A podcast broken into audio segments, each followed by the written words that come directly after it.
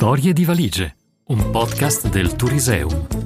In supporto alla prossima mostra temporanea, borse, trolley e valigie. Viaggio nella storia dei bagagli. Il racconto di questa puntata è stato scritto da Alda Picone, presidente del Circolo Culturale Club Arcimboldo di Bolzano, grande appassionata di avventura e di pesca sportiva. Prima di Un passo dal cielo.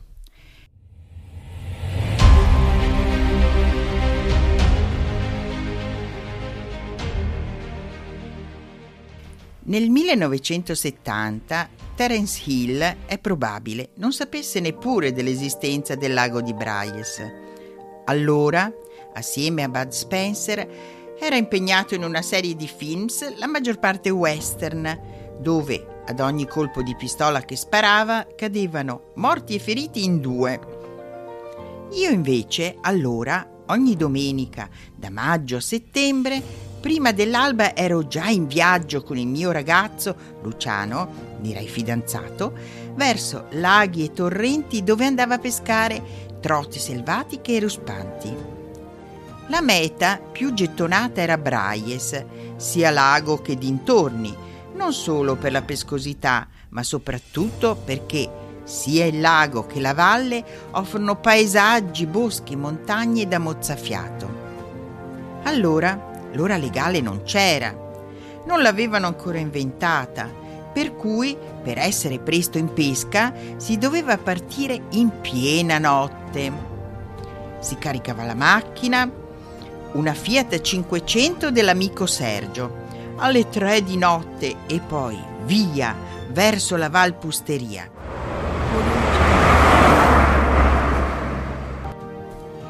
I bagagli consistevano in due zaini, di Sergio e di Luciano, le canne da pesca e la mia valigetta gialla, piccola ma sufficientemente capiente per contenere ciò che poteva servirmi sia che stessimo in giro un solo giorno o anche un intero weekend.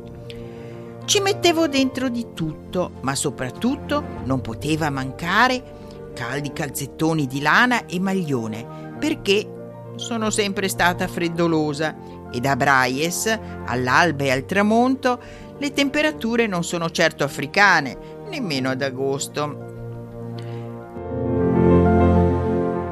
Durante il viaggio, mentre Sergio e Luciano davanti parlavano di pesci, fiumi, canne ed esche, io dormicchiavo rannicchiata in quel poco spazio che rimaneva dei posti posteriori del cinquino, che dovevo dividere con gli zaini e la mia valigia gialla, che era anche il mio cuscino. Il viaggio durava quasi due ore. Salute del vecchio cinquino permettendo, ma non andava sempre liscia. Una volta la marmitta si staccò, un'altra il carburatore non mandava più benzina e la macchina cominciò a singhiozzare. Per fortuna Luciano se ne intendeva e questi problemi in qualche modo riusciva a risolverli.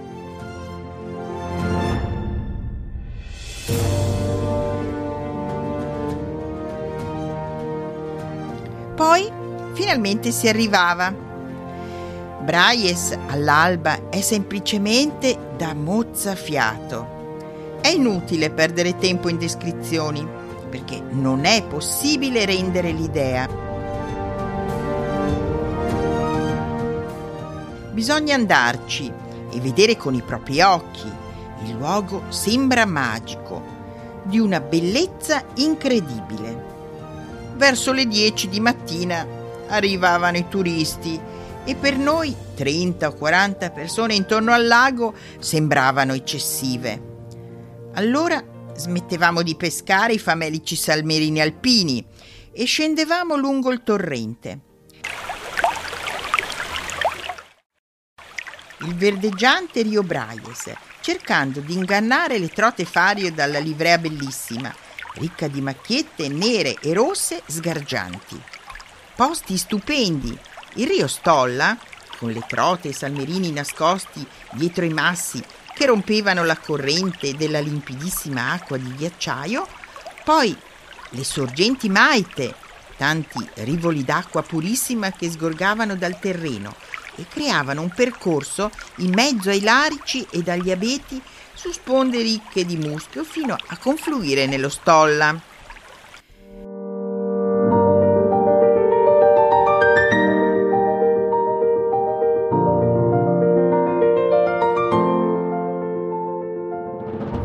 Sono passati 50 anni, ma i bellissimi ricordi ci sono ancora. Con Luciano, diventato mio marito, non abbiamo mai smesso di frequentare il lago e la sua stupenda valle, anche se, dopo la fiction Un passo dal cielo, il lago ha conosciuto un vero e proprio boom turistico e la pace che ricordavamo non esiste più. La mia valigetta gialla, sì, c'è ancora quando la vedo mi vengono in mente le giornate spensierate e felici trascorse in mezzo alla natura e dai boschi allora incontaminati.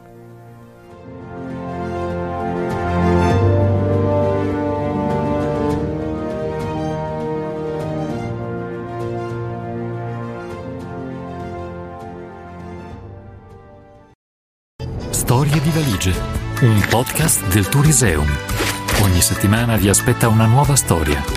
www.turiseum.it